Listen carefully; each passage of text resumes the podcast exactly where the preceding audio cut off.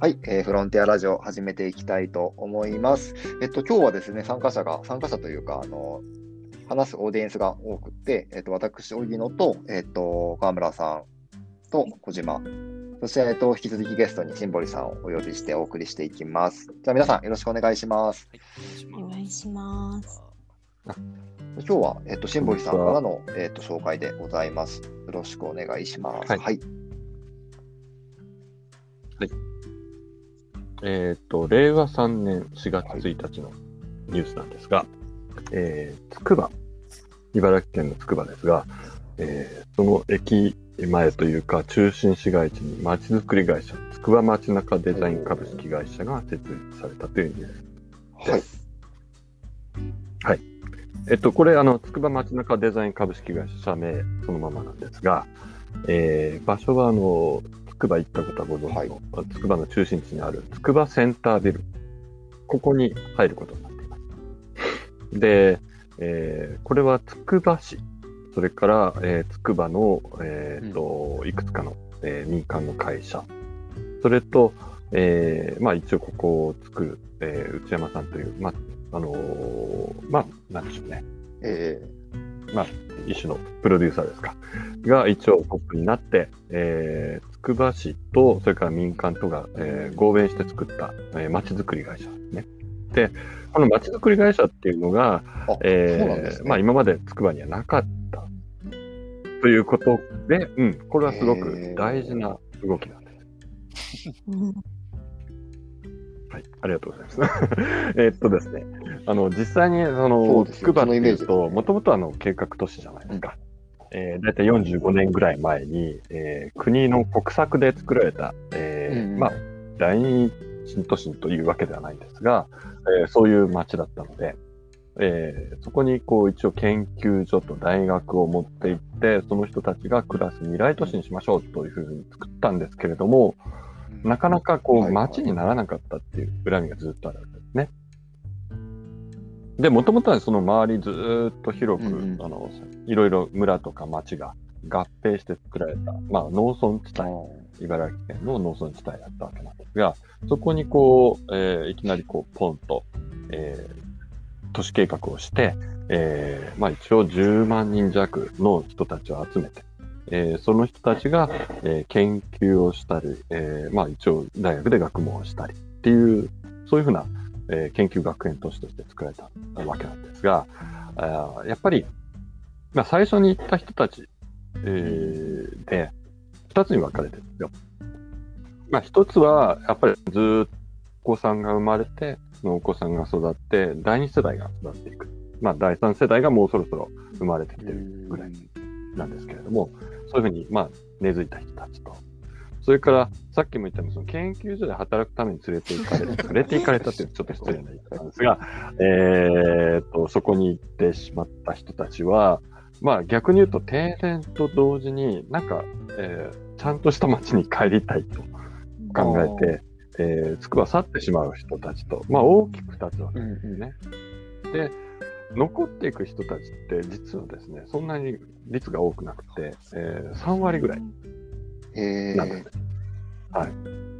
結構ね、あの、定年になると面白いですね。うんでまあそういったこともあって、ちょっとしばらく前に、えー、つくばの中心市街地にはずーっとあの、公務員宿舎、あの、国家公務員の宿舎がずーっとあったんですが、それがほとんど、えー。まあ、空き家になって、空き家になる傾向になっていて、まあ、空き家にでき、できるぐらい、まあ、その人たちがどんどん出ていって、えー結果的にそれを、こう、どういうふうに民間に売却するかというふうな事業をずっとつくば市はやっていたんですね。結構数が多いんですか？で、まあ、そうすると、そうそうそう、結構多いんですよ。なるほど。で、それをや、やり続けて、まあ、大体、まあ、目処がついた。だけど、えー結局それが、あのー民間に売られると、どんどん、まあ、高層のマンションになったり、えーまあ、えー戸建て建て売りになったりとか、まあ、あんまりちょっと先のない、先のないって言うと失礼なんですけど、ゆニーズはもちろんあるんですけれども、えーその先の街づくりっていうところまではいかない計画で、ちょっと切り売りされてしまったというところに、多分、つくば市は反省をしていて、で、まあ、このつくば街中デザイン株式会社っていうのが出来上がる、その措置があったということなんですね。まあ、具体的に言うと、その場所と、その、えー、まあ、インフラがあって、で、それをどういうふうにマネージメントするかっていう主体が、まあ、今まではずっとつくば市だったわけですよ。だけど、市役所は結局そのつくばの中心市街地だけ面倒見てるわけじゃないので、つくば市全体見なくちい。さっき言ってたその、えー、その都市計画された中心市街地だけじゃなくその周りの、えー、まあ農村地帯も一緒に面倒見なくちゃいけない。つくばさん面倒見なくちゃいけない。で、その中で結局ここだけきちんとなんとかするよっていうふうなちょうどいいサイズのその司令塔がなかったんですね。うんうんまあ、頑張って一応もちろんつくば市がカバーしてたんですけれども、そうするとどうしてもそのつくば市全体に一遍相談をしないと物事決められない、うん、そうですね。そうすると、まあ結局ここにこう、なんかこう、まあ例えばこのニュースにも出てるんですけれども、えー、中心市街地でそのクレオっていうのが開いちゃったんですけど、そこにこう、ちゃんとしたなんかこう、中心市街地で子供たちがあ遊べたり、お母さんたちが暮らせたりするような、そういうようなものを作るために投資しませんかっていう話を決断できないんですよね。出資できないわけですよ。で、そういったこと、そのフットワークの軽い街づくりのマネージメント、つまり運転手を作るというのが、このつくば街中デザインかもしれないなです。で、まあやっぱりその民間だけだとやっぱりちょっとなんとなく、えー、不安なんでしょうね。だから、ごめんなさい。くば市からも一応、えー、俺たちも責任を取りますよっていうことで、まあ、周りの人もよろしくっていう、そういうふうな、えー、座議だなということで、僕はすごく期待をしています。で、ちょっと僕らの、はいはい、僕らのってちょっと言っちゃいますけれども、ヘッド研究会がこれに少し実は、あの、始まりに関わっていて、で、えー、実際にはこの前があってですね、つくば街中デザイン株式会社を作る前に、このつくばセンタービル、これを再生したいという相談が、えー、つくば市からヘッドキングにあったんですね。まね。まあ、それで、はい。その、一応1年ぐらい、えっ、ー、と、研究レポートを作るために我々活動して、まあ一応提案をし、えー、その時にお話をさせていただいたのが、センタービルだけを再生してもダメですよ。うん、結局、この中心市街地のエリアっていう考え方で、えー、再生をプログラムして、なおかつ、やっぱりこの、えー、街づくり会社、つまりそれをきちんと意思決定をして実行できる事業体がなくちゃダメですよっていう提案をして、それが一応まあ、ある程度種をまいて、もちろんそれを、えー、芽吹かせて、えー、ある程度こう、きちんとした、その、苗を作ったのがつくば市なんですけれども、一応我々の方で、まあ、ある程度種をまけたのかなと思っていて、まあ、そういう意味でも、これは、えー、見逃せないなと思っているニュースなんです。結構、そのヘッドで関わってた時って、あの、まだ僕もいた時にだったと思うので、はい。もう5、6年ぐらい前ですかね。あ、そう、2回やったんですよ。はいはい、実は。うん。あの、あの時は多分、その、荻野さんがいた時にやってたのは、さっき言った公務員宿舎の問題。うね、はい、うん。で、まあ、公務員宿舎も実際にさっき言ってた、そのエリアで考えるっていう、まさにエリアを覆うような格好で、えー、立っているものだったので、まあ、そこからもう一度中心にギュッと絞って、また外に広がっていくという感じの、まあ、まあ、揺れ動きをしてるわけですよね。要するに、その後は結局その筑波、そう、センタービルも、えー、結構その宿泊施設の不調とか、まあ、あるいはテナントが出ていくとかっていうことがあってですね、やっぱりそちらの方の相談も受けていたんですよ。で、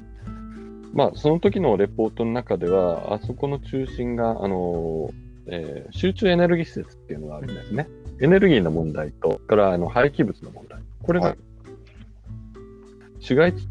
で、エリアで見てるっていうのがあって、そのネットワークから抜ける抜けないとかっていうのが結局、結局この再生のプロジェクトに、の事業計画としてオーバーヘッド乗っかってきちゃう。つまり、その中にいるうちはいいんだけども、それが老朽化した時にみんなでちゃんと負担できるのか。つまり30年近く使っている、えー、さっき言ったインフラが、はいはいはい。要するに建物単体で完結していないので、えー、隣の事業者と仲良くしてないと、直したりできないじゃん。うんあるいは逆に壊れた時に共倒れになるじゃないっていう、そういうリスクがあったりするっていうのも、えーそれに対して一応、まあどういう考え方があるかなっていうことも、えーまあ一応回答してたりするわけなんですよね。えうんだから本当に、まあやっぱり30年、40年経っていくと、まあもちろん建物も古くなるんですけど、街自体も、えー変わってきてしまうので、その状況に応じて、うん、ある逆にそこにどういうふうに働きかけて、まあ、えーその次の30年、40年を計画するかということを、まあヘッド研究会は考えたり、まあこういうふうにお手伝いしたりする時があると。うんなんかまあ結構ヒントありそうですよね。よ他の街にも展展開できるというか、使えるような。ああ、そうですよね。うん、実際に多分、あの、さっきも言ったように、ちょうどいいスケールの、まあ、運転手、その街だったら街で、その建築単体で考えても、ちょっとなかなか、えーまあ、影響がそんなに大きくならないよっていう話。だとしたらエリアで考える。面で考えたときに、その面のサイズにちょうど合う、まあ、意思決定の仕組みや、えーそれに対して、えー事業費を計画する。つまりその運営をきちんとできる。うん。まあ、収益を上げていくってことではあるんですけれども、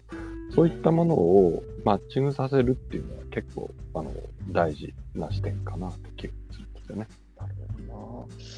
なんかもうそろそろ時間にはなってきたんですけど、はい。あの、多分都市計画とか街を学んでた多分小島と川村さん、学んでるね、川村さんだと思うので、なんか話を聞いてどうだったかなみたいなのちょっと聞いてみたいところなんですけれど、あどうですか？小島君はい話せる範囲で、ちょっと具体的にどういうことするのかなっていうのが、まあ、こう、街づくりのグランドデザインデザイン的なところだと思うんで、まあ、あの、抽象的な、こうビジョンみたいになるのは、まあそうだろうなと思うんですけど、あんまりこう、具体的に何するのかなっていうのが、こうまだ見えてないなっていうのと、ね。まあどこまで決まったのかみたいなところをはいはいちょっと聞いてみたい。ああ、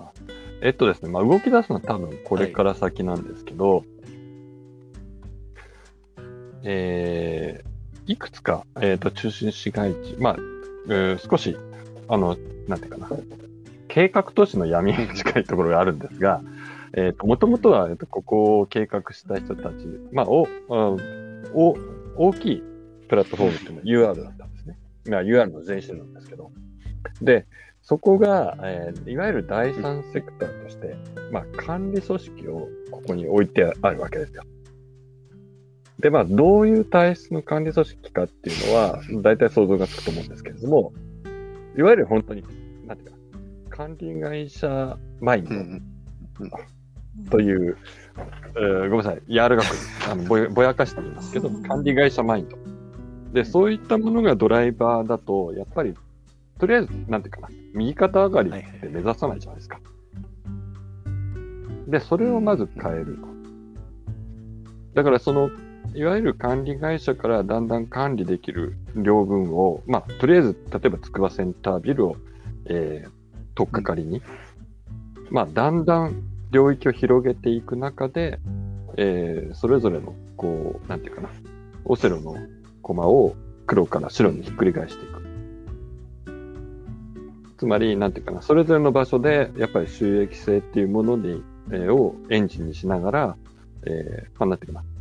その、運営の、まあ、OS を書き換えていくっていうのが多分一番大事な話なんですよね。今は結局その人件費の方が、その管理費、まあうん管理費収入よりも大きいので、それはまずいですね。大体。うん。大きいので、あなんでしょうね。次の世代への投資ってできなくなっちゃうわけうんう。ん。で、そうじゃなくて、やっぱりさっき言ったように、結局ここまで30年使ってきたものを次の30年使うとしたら、やっぱりそこで、なんていうかな、投資をしていかないと、結局それ以上のその上がりは、まあ、うん。10年後で取れないわけですよ。っていうことをプログラムする人が、えーまあ、だんだん領域を広げていく。まあ、その一応、まあ、共闘法と言って変ですけども、一番最初の取っかかりになっているのが、この筑波センタービルに。まあ、入りましたということです確。かね。うん人の意識のリノベーションみたいな。ちょっと、まあ、はい。かっこ なんか、うん。研究会って、はい、あ、まあ、だからその意味では、だからそういう事業者がもともといるエリアだったら、あーうん。別にその、その事業者があの手を挙げて、手を挙げるのを、要するに、なんていうかな、公共団体がはい。お尻から支えればいいんですけれども、つくばそういう事情で、そういう、なんていうか、うん。えー頑張る事業者が、えー出ない。出にくいというか、うん。出なかった、はい。まあ、存在しなかった場所なんですね。なので、まあ、それでその立ち上がりに、うん。まあ、市が関与するというのは、それはしょうがない。なるほどな。うん続いてどうですか、川村さん。はい。じゃあ、最後にですね。かなりうんすごい勉強になった話なんですけど。そう。なんか今後の主な取り組みっていうのが記事の中に書いてあって、科学や自然を生かしたパブリックスペースを作りますって書いてるんですよね。あの科学っ。てやっぱつくばならではというか、うん結構そうですね。前代未聞というか、今までにない企画をやるのかなと思ってワクワクしてるんですけど。ワクワクするよね、みんなね。科学うんまあ、一つは、あのーうん。ちょっと隣の駅になっちゃうんですけど、サイバーダインっていう会社があるんですよ。すごいですよね。あのー サイバーダインって聞くと、映画好きな人は、あの、ターミネーターみたいな話になっちゃうんですけど、えー、まあ、それと別の、まあ、そ、そこからいただいたんだと思いますが、あの、日本で、この唯一の近い、えー民生のロボット会社。まあ、ロボットっていうか、えっ、と、人間をこう、なんていうかな、サポートしてくれるような支援。例えば、えーと、ほら、介護なんかすると、介護の人を、腰やられるじゃないですか。人を持ち上げるの重たくて。で、それを、こう、なんていうかな、えー体に、の手と腰と足に取り付けると、まあ、それが一体になってるんですまあ、あのーまあ、もう一つの、要するに機械的な筋肉みたいな格好になって、例えば川村さんでも、えー、小島くんを楽勝で持ち上げられるよ すごい。いや、本当本当に。一日。うん。そういうふうな、えー、なんていうかな、機械を作ったり、まあ、自分で、あの、うんいろんな施設で動き出すような機械を作ったりっていう、そういうふうな会社が横にあるんですね。まあ、筑波のベンチャーなんですけど、筑波大学。で、まあ、そういった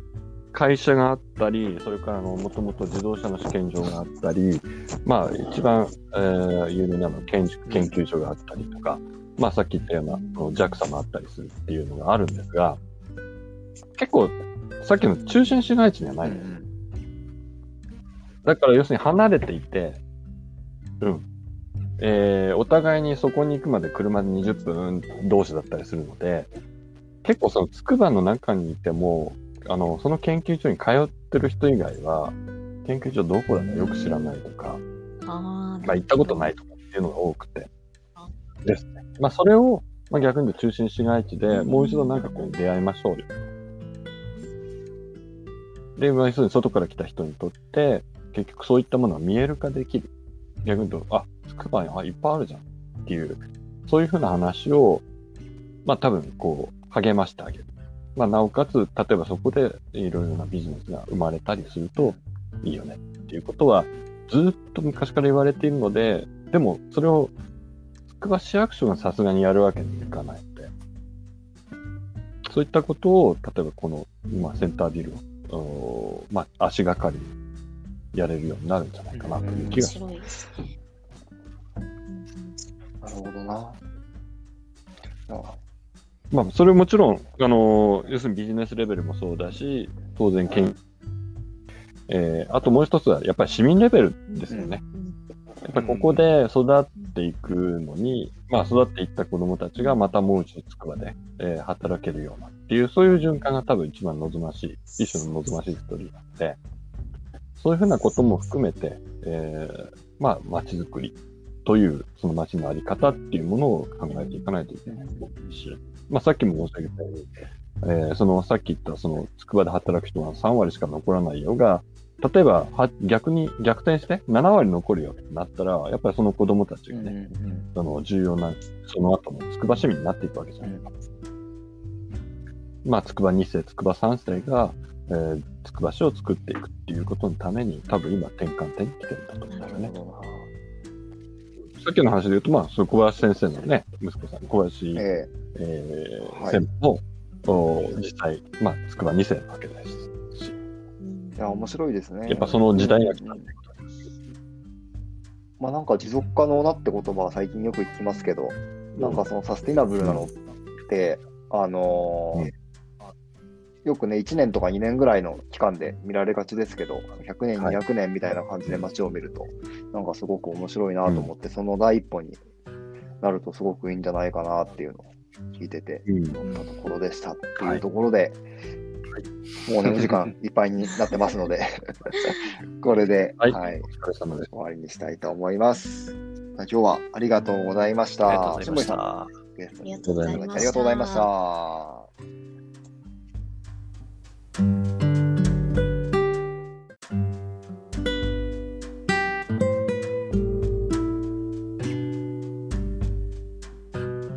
はい、えーフロンティアラジオ始めていきたいと思います。えっと、今日はですね、参加者が、参加者というか、あの、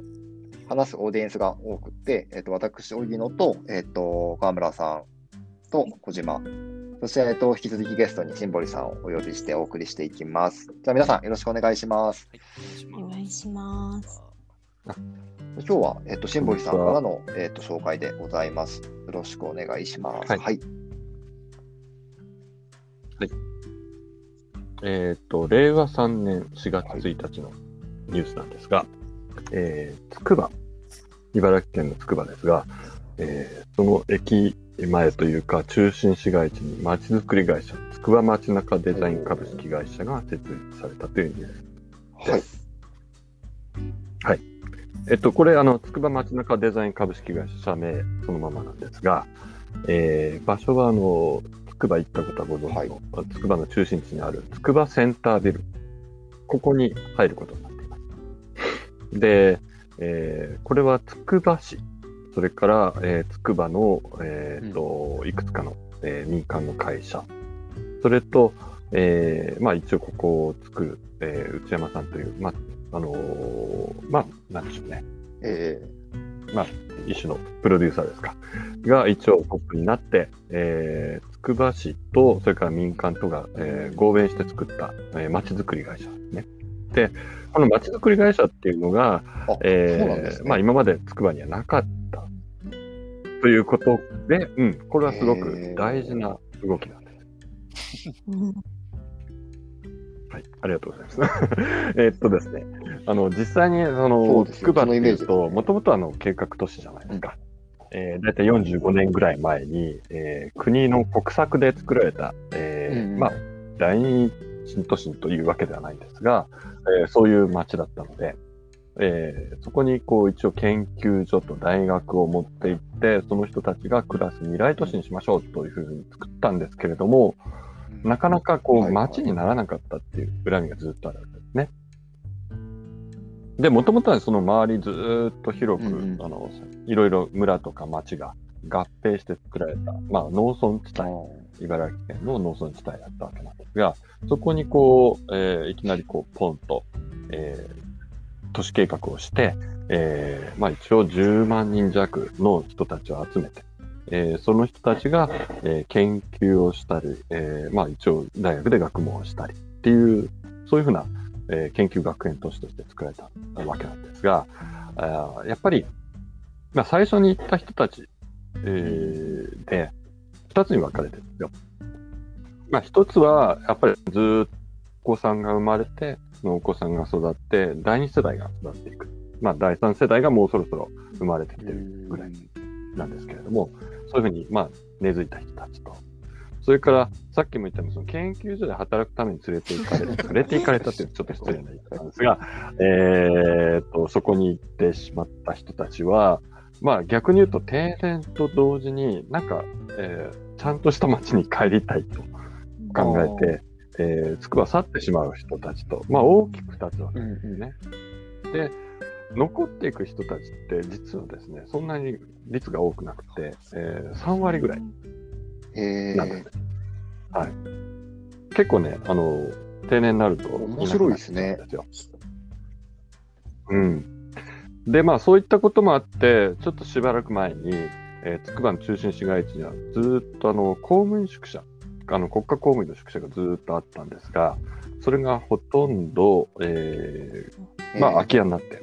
空き家になる傾向になっていて、まあ空き家にでき、できるぐらい、まあその人たちがどんどん出ていって、えー結果的にそれを、こう、どういうふうに民間に売却するか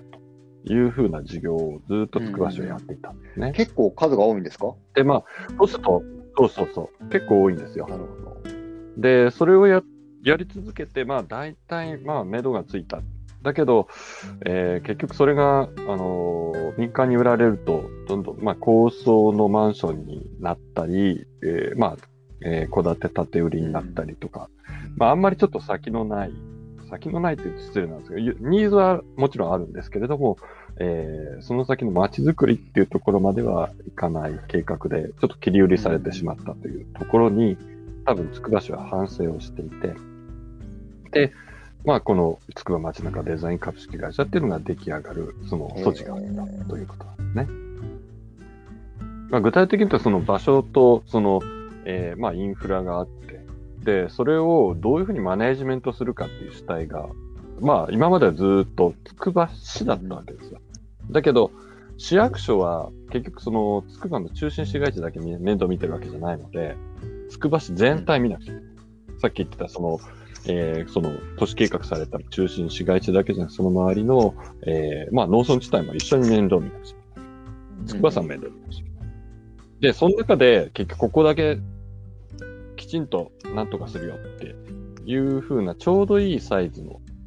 その司令塔がなかったんですね。まあ、頑張って一応もちろんつくば市がカバーしてたんですけれども、まあそうするとどうしてもそのつくば市全体に一遍相談をしないと物事決められない。そうですね。そうすると、まあ結局ここにこう、なんかこう、まあ例えばこのニュースにも出てるんですけれども、えー中心市街地でそのクレオっていうのが開いちゃったんですけど、そこにこう、ちゃんとしたなんかこう、中心市街地で子供たちがあー遊べたり、お母さんたちが暮らせたりするような、そういうようなものを作るために投資しませんかっていう話を決断できないんだよね。出資できないわけですよ。で、そういったこと、そのフットワークの軽い街づくりのマネージメント、つまり運転手を作るというのが、このつくば街中デザイン株式会社なわけです。で、まあやっぱりその民間だけだとやっぱりちょっとなんとなく、えー不安なんでしょうね。だから、実際、つくば市からも一応、えー俺たちも責任を取りますよ。っていうことで、まあ周りの人もよろしくっていう、そういうふうな、えー、座議だなということで、僕はすごく期待をしています。ちょっと僕らの、はいはい。僕らのってちょっと言っちゃいますけれども、ヘッド研究会がこれに少し実は、あの、始まりに関わっていて、で、えー実際にはこの前があってですね、つくば街中デザイン株式会社を作る前に、このつくばセンタービル、これを再生したいという相談が、えーつくば市からヘッド研究会にあったんですね。まあ、それで、はい。その、一応1年ぐらい、えっ、と、研究レポートを作るために我々活動して、まあ一応提案をし、えーその時にお話をさせていただいたのが、センタービルだけを再生してもダメですよ。うん結局、この中心市街地のエリアっていう考え方で、えー再生をプログラムして、なおかつ、やっぱりこの、えー街づくり会社、つまりそれをきちんと意思決定をして実行できる事業体がなくちゃダメですよっていう提案をして、それが一応まあ、ある程度の種をまいて、もちろんそれを、えー芽吹かせて、えーある程度こう、きちんとした、その、苗を作ったのはつくば市なんですけれども、一応我々の方で、まあある程度種をまけたのかなと思っていて、まあそういう意味でも、これは、えー見逃せないなと思っているニュースなんです。結構そのヘッドで関わってた時ってあのまだ僕もいた時にだったと思うので、はいもう5、6年ぐらい前ですかね。もうあそう2回やってるんですよはいはい。実は。うん。あの、あの時は多分、その、荻野さんがいた時にやってたのは、さっき言ったあ公務。員宿舎のはい。問題。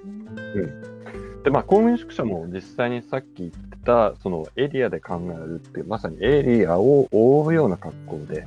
えー立っているものだったので、まあ、そこからもう一度中心にギュッと絞って、また外に広がっていくという感じの、まあ、まあ、揺れ動きをしてるわけですよね。要するに、その後は結局その筑波、そう、センタービルも、えー結構、その宿泊施設の不調とか、まあ、あるいはテナントが出ていくとかっていうことがあってですね、やっぱりそちらの方の相談も受けていたんですよ。で、まあ、その時のレポートの中では、あそこの中心が、あのえー集中エネルギー施設っていうのがあるんですね。エネルギーの問題と、それからあの廃棄物の問題。これがはい市街地で、エリアで見てるっていうのがあって、そのネットワークから抜ける抜けないとかっていうのが結局、結局この再生のプロジェクトに、その事業計画としてオーバーヘッド乗っかってきちゃう。うんつまり、その中にいるうちはいいんだけども、それが老朽化した時にみんなでちゃんと負担できるのか。つまり30年近く使っている、えーさっき言ったインフラが、はいはいはい。要するに建物単体で完結していないので、えー隣の事業者と仲良くしてないと直したりできないじゃん。うんあるいは逆に壊れた時に共倒れになるじゃないっていう、そういうリスクがあったりするっていうのも、えーそれに対して一応、まあどういう考え方があるかなっていうことも、えーまあ一応回答してたりするわけなんですよね。えうん、だから本当に、まあやっぱり30年、40年経っていくと、まあもちろん建物も古くなるんですけど、街自体も、えー変わってきてしまうので、その状況に応じて、うん、あるいは逆にそこにどういうふうに働きかけて、まあ、えーその次の30年、40年を計画するかということを、まあヘッド研究会は考えたり、まあこういうふうにお手伝いしたりする時があうるなんかまあ結構ヒントありそうですよね。よ他の街にも展展開できるというか、使えるような。ああ、そうですよね。うん、実際に多分、あの、さっきも言ったように、ちょうどいいスケールの、まあ、運転手、その街だったら街で、その建築単体で考えても、ちょっとなかなか、えーまあ、影響がそんなに大きくならないよという話。だとしたらエリアで考える。面で考えたときに、その面のサイズにちょうど合う、まあ、意思決定の仕組みや、えーそれに対して、えー事業費を計画する。つまりその運営をきちんとできる。うん。まあ、収益を上げていくってことではあるんですけれども、そういったものをマッチングさせるっていうのは結構、あの、大事な視点かなって気がするんですよね。なるほどな。なんかもうそろそろ時間にはなってきたんですけど、はい。あの、多分都市計画とか街を学んでた多分小島と川村さん、学んでるね、川村さんだと思うので、なんか話を聞いてどうだったかなみたいなのちょっと聞いてみたいところなんですけれど、あどうですか？小島君はい話せる範囲で、ちょっと具体的にどういうことするのかなっていうのが、まあ、こう、街づくりのグランドデザインデザイン的なところだと思うんで、まあ、あの、抽象的な、こう、ビジョンみたいになるのは、まあ、そうだろうなと思うんですけど、あんまりこう、具体的に何するのかなっていうのが、こうまだ見えてないなっていうのと、そうね。まあ、どこまで決まったのかみたいなところはいはいをちょっと聞いてみたい。ああ、えっとですね、まあ、動き出すのは多分これから先なんですけど、えー、いくつか、えっ、と、中心市街地、まあ、えー少し、あの、なんていうかな、計画都市の闇に近いところがあるんですが、えっ、と、もともとは、えっと、ここを計画した人たち、まあ、お、あお、大きいプラットフォームっていうのは UR だったんですね。まあ、UR の前身なんですけど。で、そこが、えーいわゆる第三セクターとして、まあ、管理組織をここに置いてあるわけですよ。で、まあ、どういう体質の管理組織かっていうのは、大体想像がつくと思うんですけれども、いわゆる本当に、なんていうか、管理会社マインドという、えーごめんなさい、柔らかくあのぼやぼやかして言いますけど、管理会社マインド。で、そういったものがドライバーだと、やっぱり、とりあえず、なんていうかな、右肩上がりって目指さないじゃないですか。で、それをまず変えると。だからその、いわゆる管理会社からだんだん管理できる領分を、まあ、とりあえず、例えば筑波センタービルを、えー、とっかかりに、まあ、だんだん領域を広げていく中で、えー、それぞれの、こう、なんていうかな、オセロの駒を黒から白にひっくり返していく。つまり、なんていうかな、それぞれの場所で、やっぱり収益性っていうものに、えー、をエンジンにしながら、えー、まあ、なんていうかな、その、運営の、まあ、OS を書き換えていくっていうのが多分一番大事な話なんですよね。今は結局その人件費の方が、その管理費、まあ、管理費収入よりも大きいので、それはまずいですね。大体。うん。大きいので、ななんでしょうね。次の世代への投資ってできなくなっちゃうわけうんですね。うんで、そうじゃなくて、やっぱりさっき言ったように、結局ここまで30年使ってきたものを次の30年使うとしたら、やっぱりそこで、なんていうかな、投資をしていかないと、結局それ以上のその上がりは、まあ、うん。10年後で取れないわけですよ。っていうことをプログラムする人が、えーまあ、だんだん領域を広げていく。まあ、その一応、まあ、共闘法というと変ですけども、一番最初の取っかかりになっているのが、このスコアセンタービルに、なるほど。まあ、入りましたということです。かね。人の意識のリノベーションみたいな。ちょっと、まあ、はい。かっこよく言ううん と。なんか、うん。研究会って、はい、あ、まあ、だからその意味では、だからそういう事業者がもともといるエリアだったら、うん。別にその、その事業者があの手を挙げて、手を挙げるのを、要するに、なんていうかな、公共団体がはい。お尻から支えればいいんですけれども、つくばそういう事情で、そういう、なんていうかな、えー頑張る事業者が、えー出ない出にくいというか、うん。出なかった、はい。まあ、存在しなかった場所なんですね。なので、まあ、それでその立ち上がりに、うん。まあ、市が関与するというのは、それはしょうがない。なるほどな。うん続いてどうですか、川村さん。はい。じゃあ、最後にですね。かなりうんすごい勉強になった話なん全ですけど。そうなんか今後の主な取り組みっていうのが記事の中に書いてあって、科学や自然を生かしたプリファブリックスペースを作りますって書いてるんですよね。科学っ。てやっぱつくばならではというか、うん結構そうですね。前代未聞というか、今までにない企画をやるのかなと思ってワクワクしてるんですけど。ワクワクするよね、みんなね。科学うんまあ、一つは、あのーうん。ちょっと隣の駅になっちゃうんですけど、サイバーダインっていう会社があるんですよ。すごいですよね。あのー サイバーダインって聞くと、映画好きな人は、あの、ターミネーターみたいな話になっちゃうんですけど、えー、まあ、それと別の、まあ、そ、そこからいただいたんだと思いますが、あの、日本で、この唯一の近い、えー民生のロボット会社。まあ、ロボットっていうか、えっ、と、人間をこう、なんていうかな、サポートしてくれるような支援。例えば、えっ、と、ほら、介護なんかすると、介護の人、腰やられるじゃないですか。人を持ち上げるの重たくて。で、それを、こう、なんていうかな、えー体に、の手と腰と足に取り付けると、まあ、それが一体になってるんですけど、まあ、あのーまあ、もう一つの、要するに機械的な筋肉みたいな格好になって、例えば川村さんでも、えー、小島くんを楽勝で持ち上げられるように。い。いや、本当本当に。一日。うん。そういうふうな、えー、なんていうかな、機械を作ったり、まあ、自分で、あの、うんいろんな施設で動き出すような機械を作ったりっていう、うんそういうふうな会社が横にあるんですね。まあ、筑波のベンチャーなんですけど、筑波大学。で、まあ、そういった会社があったり、それから、あの、もともと自動車の試験場があったり、まあ、一番、えー有名なのは建築研究所があったりとか、まあ、さっき言ったような、JAXA もあったりするっていうのがあるんですが、結構、さっきの中心市街地にはないのよ。だから要するに離れていて、うん。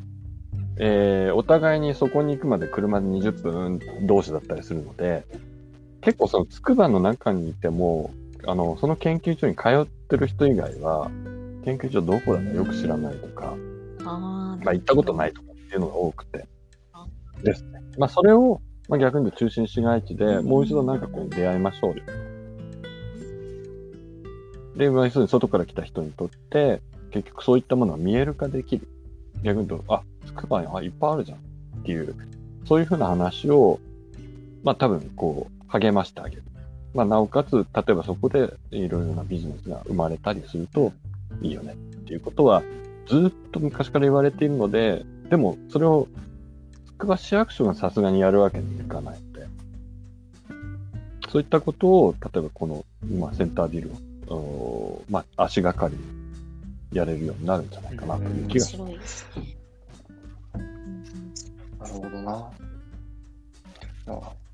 まあ、それもちろん、あの、要するにビジネスレベルもそうだし、当然、けんえーあともう一つは、やっぱり市民レベルですよね。うん。やっぱりここで育っていくのに、まあ、育っていった子供たちがまたもう一度つくばで、えー働けるようなっていう、そういう循環が多分一番望ましい、一種の望ましいストーリーなので、そういうふうなことも含めて、えーまあ、街づくりという、その街のあり方っていうものを考えていかないといけないし、まあ、さっきも申し上げたように、えーそのさっき言ったそのつくばで働く人が3割しか残らないようが、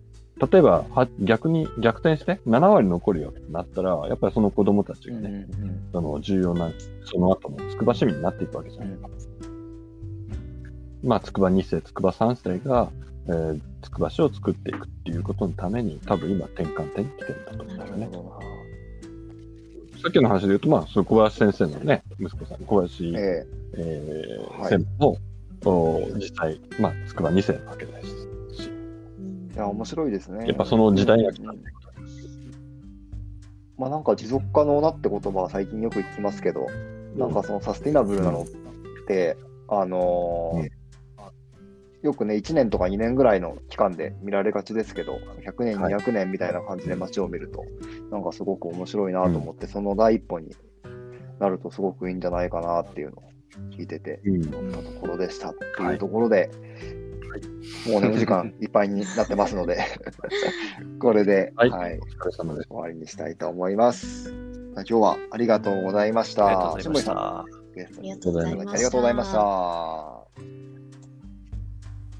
Thank you.